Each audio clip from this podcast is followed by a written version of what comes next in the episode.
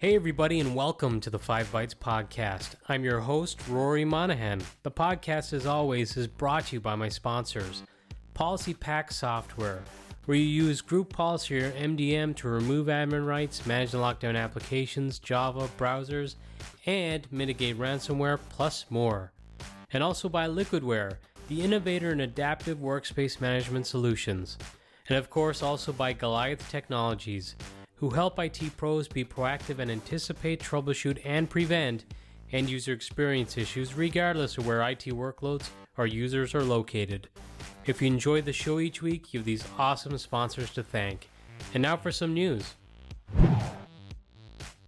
Z D Net has reported that Microsoft have invested an undisclosed amount in the cloud data management company Rubrik.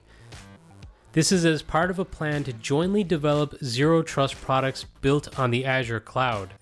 Rubrik provides cloud backup and recovery services on Azure, A W S, Google Cloud Platform, and Microsoft three sixty-five, as well as ransomware recovery services. Rubrik was valued at three point three billion dollars in twenty nineteen. According to a Bloomberg source, Microsoft's investment was in the low tens of millions and valued Rubrik at about four billion dollars.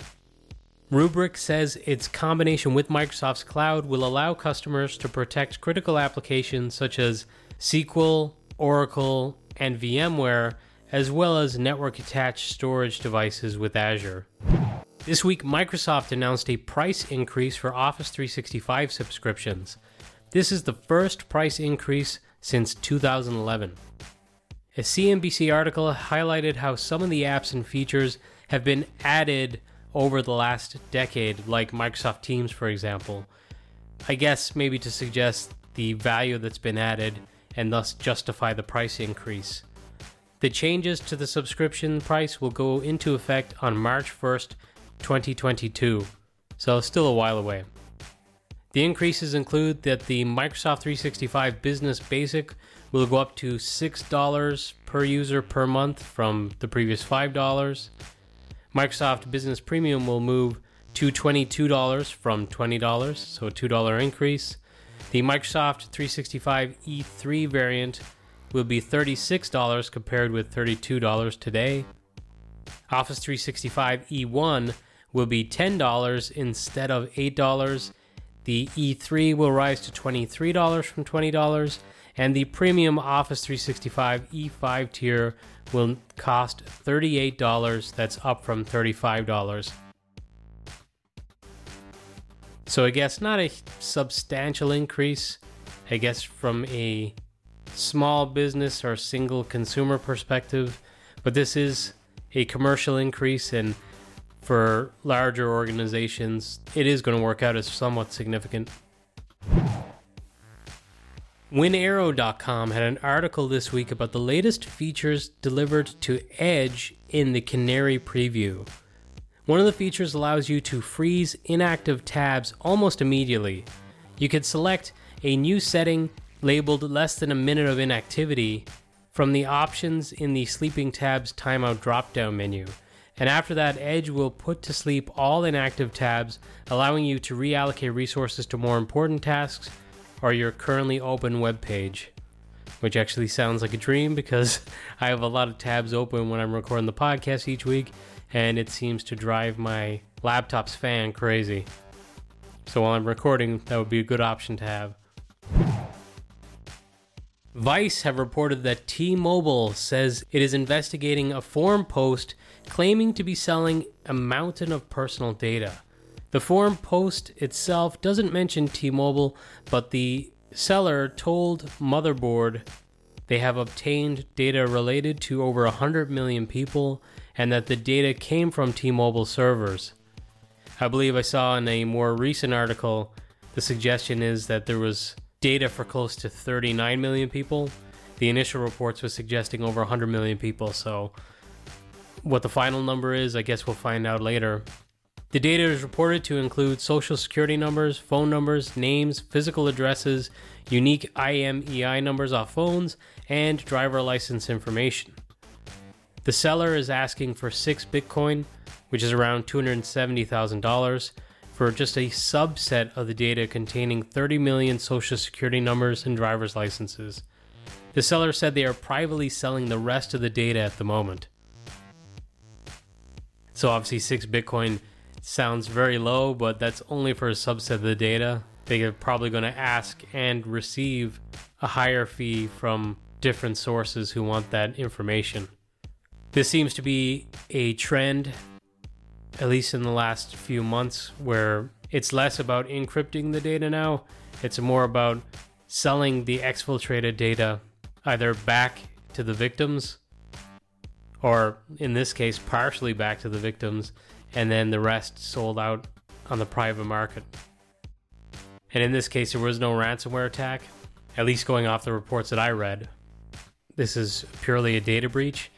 So maybe if it swings back that way, away from being full-on ransomware attacks and just taking the data and selling it, since that seems to be what's ending up happening in most cases now. Well, not most cases, but some cases now. That might at least be less disruptive. Like, for example, the H S E in Ireland, the healthcare system that's been working for months trying to recover their systems after a ransomware. And in the end, the ransomware gang gave them the decryption key for free and then just sold some of the data anyway. But if you're going to do that, how about you not disrupt a healthcare service? And the Irish healthcare system is one of many, really. So as bad as it sounds, the lesser of two evils might just be these data breaches occurring without the ransomware encrypting files. Bleeping Computer wrote this week on a feature article about an application called Easy W S L, which I'd never heard about before. They say that the tool can convert almost any Linux Docker image into a W S L distro. So that's the Windows subsystem for Linux. The Microsoft Store, they say, offers many pre-built Linux W S L distributions such as Fedora, Ubuntu, Alpine, Kali, Debian, and more. But for other distros that you might like that are not featured currently, this tool could come in useful. This week, Microsoft released the first official Windows eleven I S O for the latest preview build, version two two zero zero zero point one three two. The new build includes an updated Windows clock with support for focus sessions. They say that focus sessions is a feature for those who want to set aside blocks of time. The feature includes integrations with the Microsoft To Do product, as well as with Spotify for those who want background music during their focus session. Sounds kind of interesting, I guess.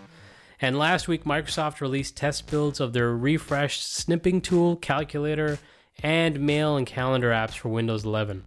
So those are presumably also included in this latest preview build. Those who do opt to try the new I S O will also experience a new out-of-the-box setup experience. On a previous episode of the podcast, I covered the fact that Microsoft were pulling support for Microsoft three sixty-five on Internet Explorer. And since I covered that, they have automatically redirected three thousand seven hundred seventy-three sites open in Internet Explorer to Microsoft Edge. And Microsoft are cranking up the push away from Internet Explorer eleven. Microsoft have gone on to explain, this week Microsoft stated some changes that are going to occur for Internet Explorer users beginning August seventeenth. So this is August nineteenth when I'm recording this, so two days ago. What came into effect is for Outlook web app users, logging in with Azure Active Directory accounts will still receive their full O A experience, but will not receive any new features from this week forward. While users logging in with Microsoft accounts will be redirected to a Outlook web app light experience.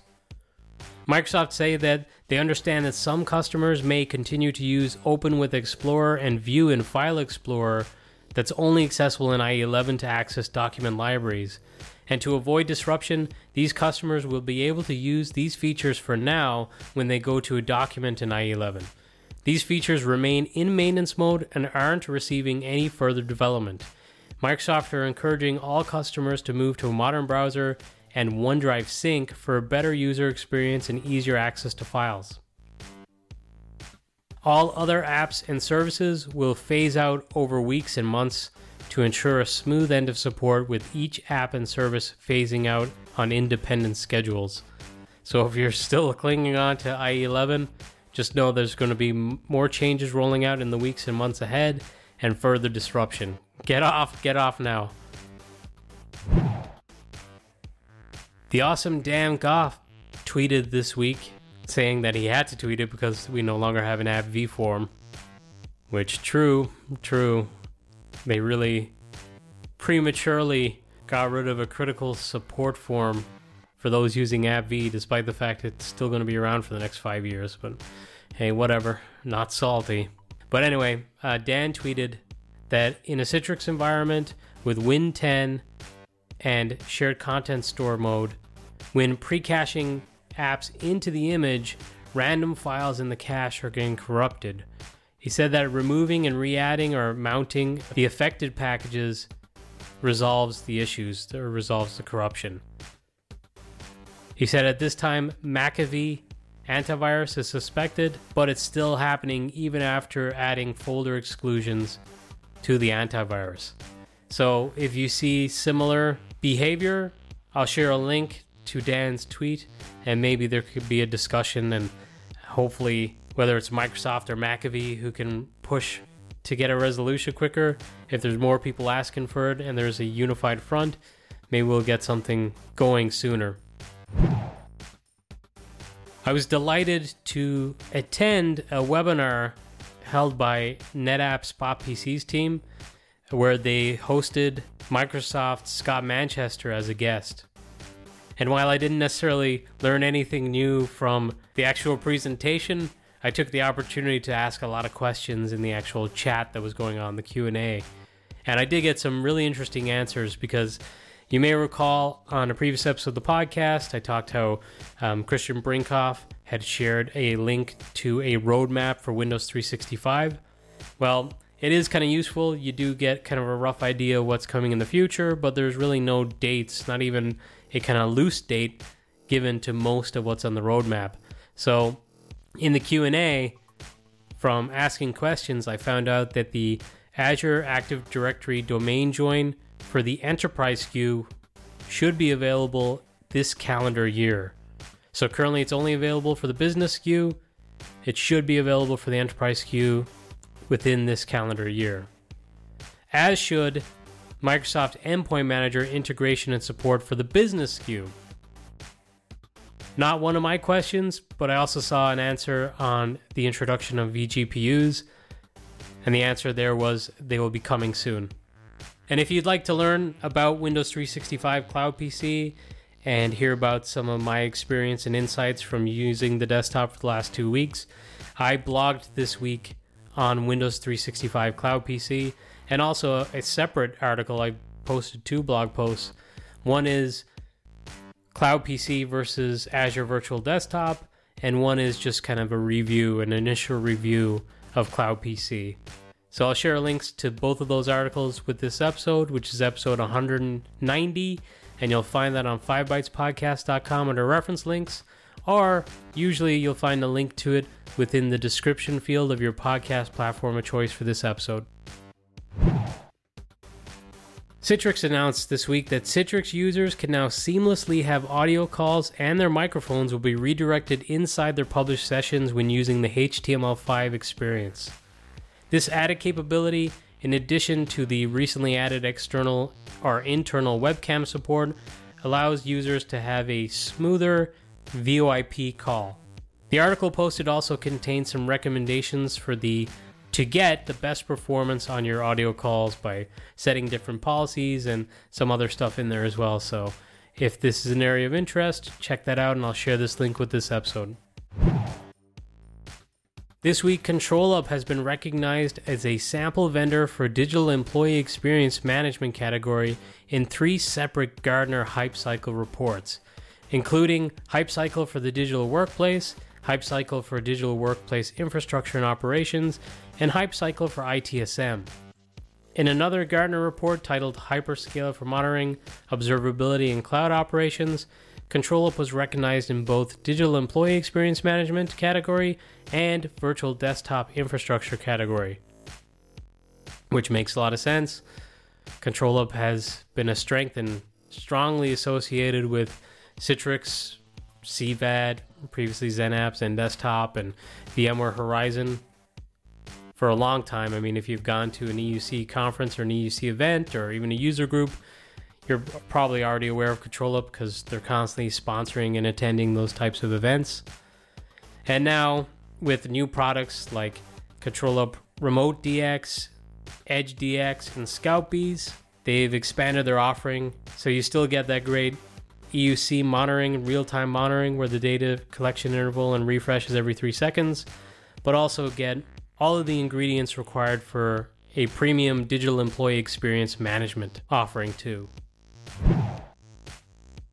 Finally, in the news for this week, I saw that Kevin Beaumont, who's a really excellent follow on Twitter, by the way, you should go out and follow him. He's Gossi the dog, G O S S I, the dog, one word.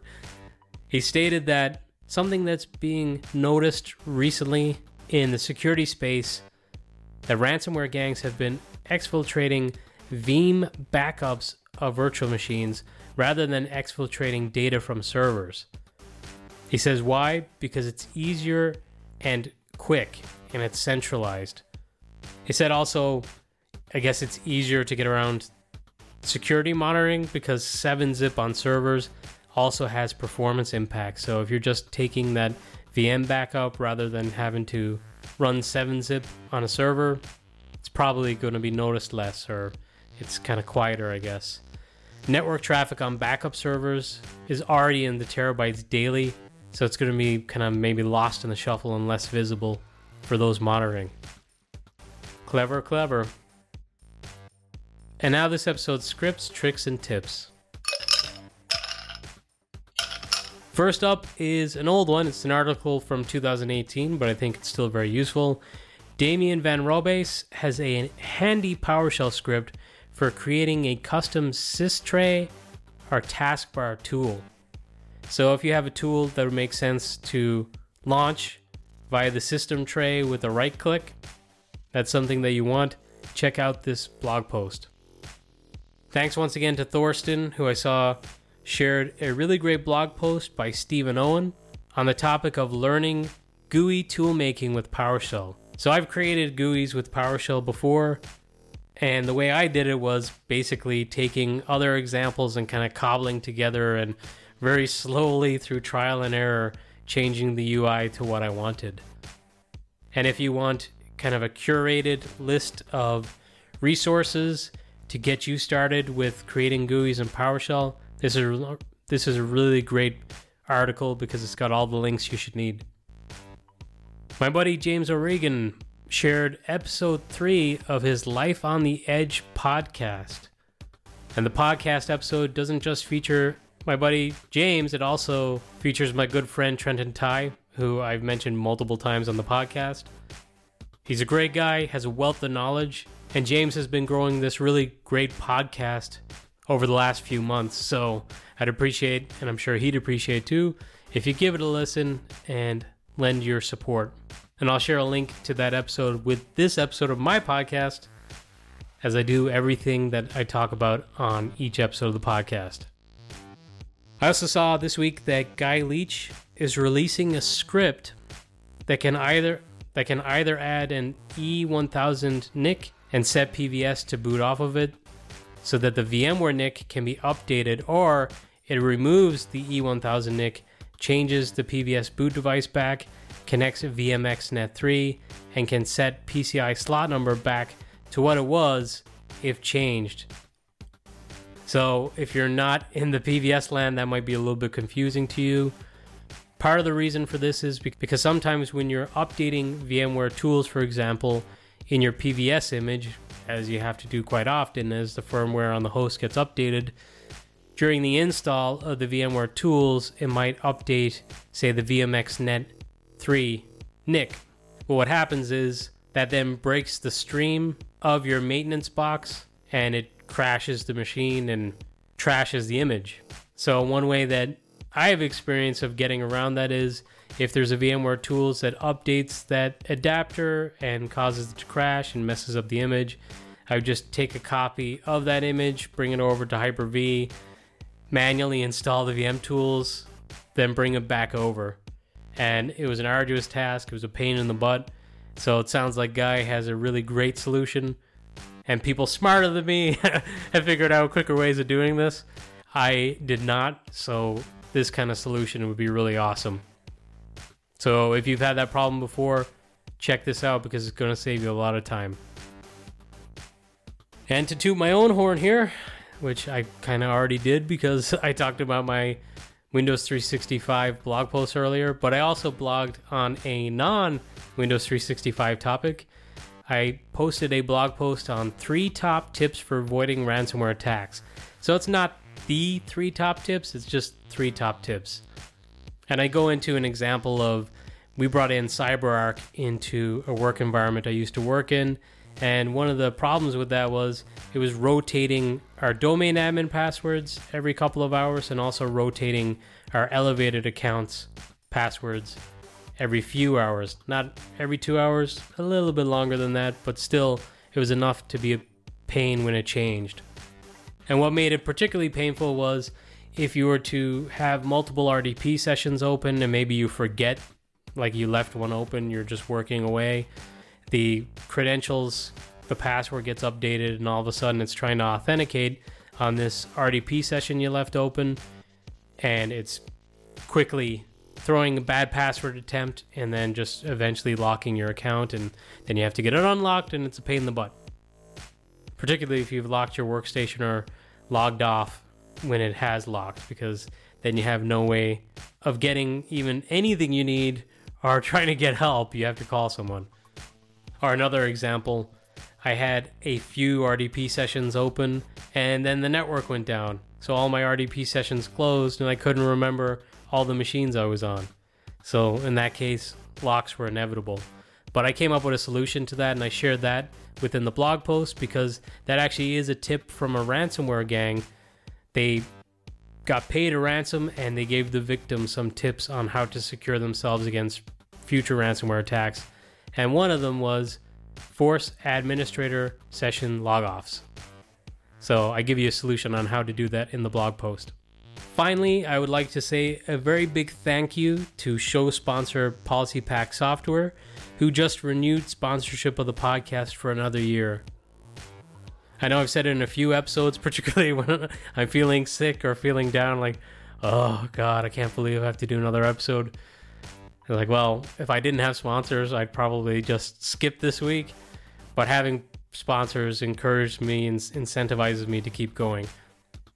So if you enjoy the fact that you get your weekly news highlights from this podcast and it saves you time reading, then hey, maybe tweet at Policy Pack and say a thank you to them because they're going to keep this podcast going at least for another twelve months. I don't know what I'm signing up for, but yeah, another twelve months. I actually enjoyed, and now my work schedule or my work-life balance is a little bit better. My kids are going to school in a couple weeks, knock on wood. Getting the podcast done in future should, fingers crossed, be a little bit easier than it has been. Well, I'm rambling, so just once again, thank you all so much for listening. Thank you to my sponsors, and I'll catch you next week.